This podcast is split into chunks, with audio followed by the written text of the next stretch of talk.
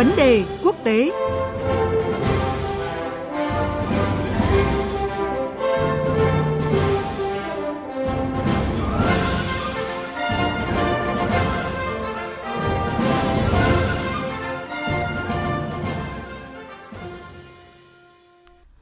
Thưa quý vị và các bạn, Quốc hội Ba Lan vừa bầu chính trị gia theo đường lối trung dung Donald Stutker làm thủ tướng, chấm dứt 8 năm cầm quyền của phe bảo thủ theo chủ nghĩa dân tộc.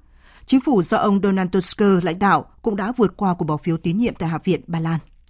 Ngay sau khi giành chiến thắng, ông Tusk, cựu chủ tịch Hội đồng châu Âu, đã tuyên bố sẽ hàn gắn mối quan hệ của Warsaw với Bruxelles.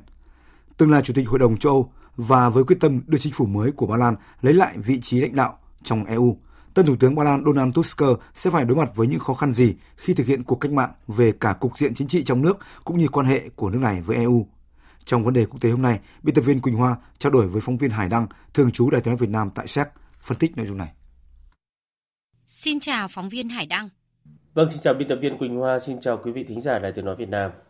Thưa anh, việc chính trị gia theo đường lối trung dung Donald Tusk được bầu làm thủ tướng, chấm dứt 8 năm cầm quyền của phe bảo thủ theo chủ nghĩa dân tộc cho thấy điều gì ạ?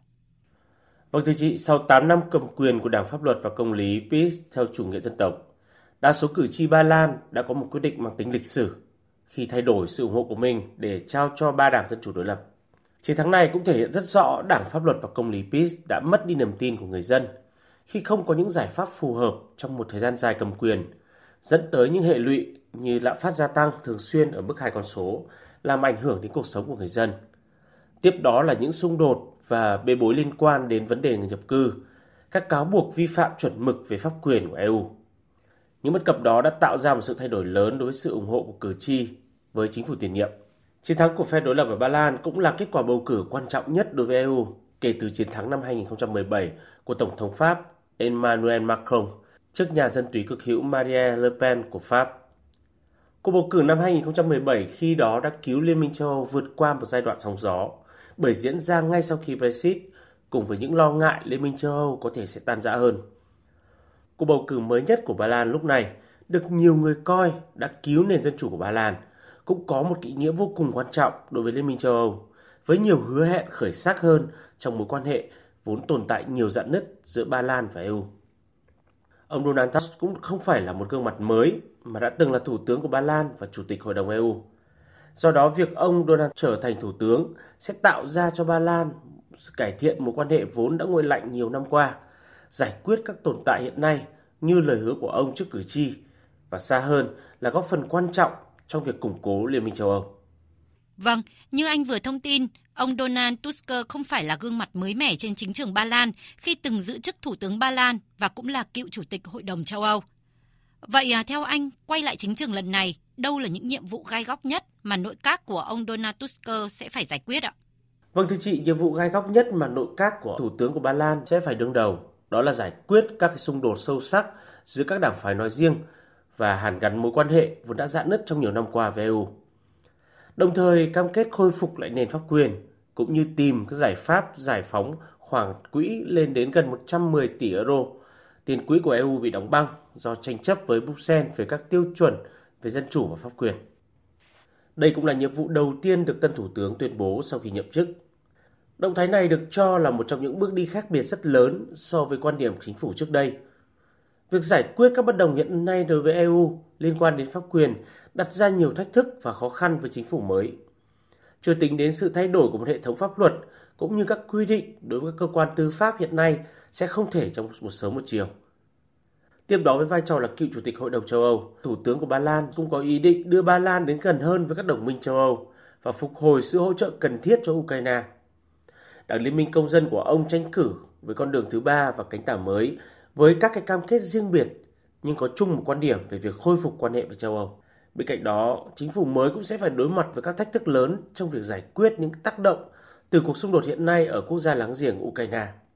Theo kế hoạch, Thủ tướng của Ba Lan sẽ dự hội nghị thượng đỉnh EU vào cuối tuần để thảo luận những vấn đề quan trọng đối với tương lai của Ukraine. Về chính sách đối ngoại thì ông sẽ tiếp tục có những sự hỗ trợ cần thiết cho Ukraine. Tuy nhiên thì ông cũng tuyên bố là chính phủ mới sẽ thể hiện cái sự quyết đoán trong các cái giải pháp để đảm bảo cái lợi ích của Ba Lan ở biên giới với Ukraine trong bối cảnh các cuộc biểu tình của các tài xế xe tải ở Ba Lan vẫn diễn ra ở biên giới hai nước. Liên quan đến vấn đề nhập cư, trong thời gian làm Chủ tịch Hội đồng châu Âu, Thủ tướng của Ba Lan cũng có quan điểm mạnh mẽ về vấn đề này. Chính sách của tân Thủ tướng có thể sẽ được gói gọn là biên giới trên hết, nghĩa là tất cả các biên giới phải được đảm bảo trước khi có thể thiết lập một hệ thống tị nạn và di cư hoạt động phù hợp cho các quốc gia thành viên EU. Thưa anh, với tân Thủ tướng có quan điểm gần gũi với châu Âu, dư luận có thể kỳ vọng gì vào sự đột phá trong nỗ lực cải thiện quan hệ giữa Ba Lan với EU ạ?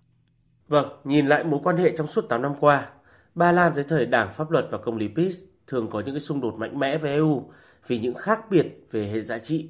Với một cái mối quan hệ không mấy tốt đẹp đó, Thủ tướng của Ba Lan sẽ chắn sẽ là cái nhân tố đóng vai trò đặc biệt quan trọng trong nỗ lực cải thiện cái mối quan hệ giữa Ba Lan và EU.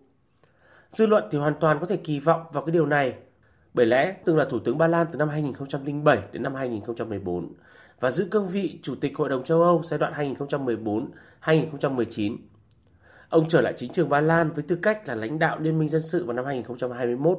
với một bề dày kinh nghiệm hoạt động chính trị và các cái mối quan hệ chặt chẽ từ trước với EU. Tân Thủ tướng Ba Lan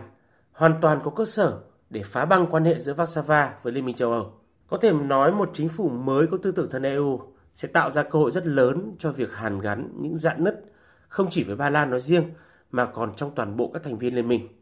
Quan trọng hơn, một chính phủ mới của Ba Lan thân EU có thể sẽ mở ra một cơ hội hội nhập châu Âu sâu sắc hơn, bao gồm cả những cải cách quan trọng mà Liên minh châu Âu cần thực hiện để trở thành một chủ thể thống nhất về địa chính trị, cũng như ngăn chặn sự trỗi dậy của các lực lượng chống EU, tư tưởng cực hữu, chủ nghĩa dân túy và dân tộc cực đoan trong EU và ở châu Âu. Xin cảm ơn phóng viên Hải Đăng với những phân tích vừa rồi.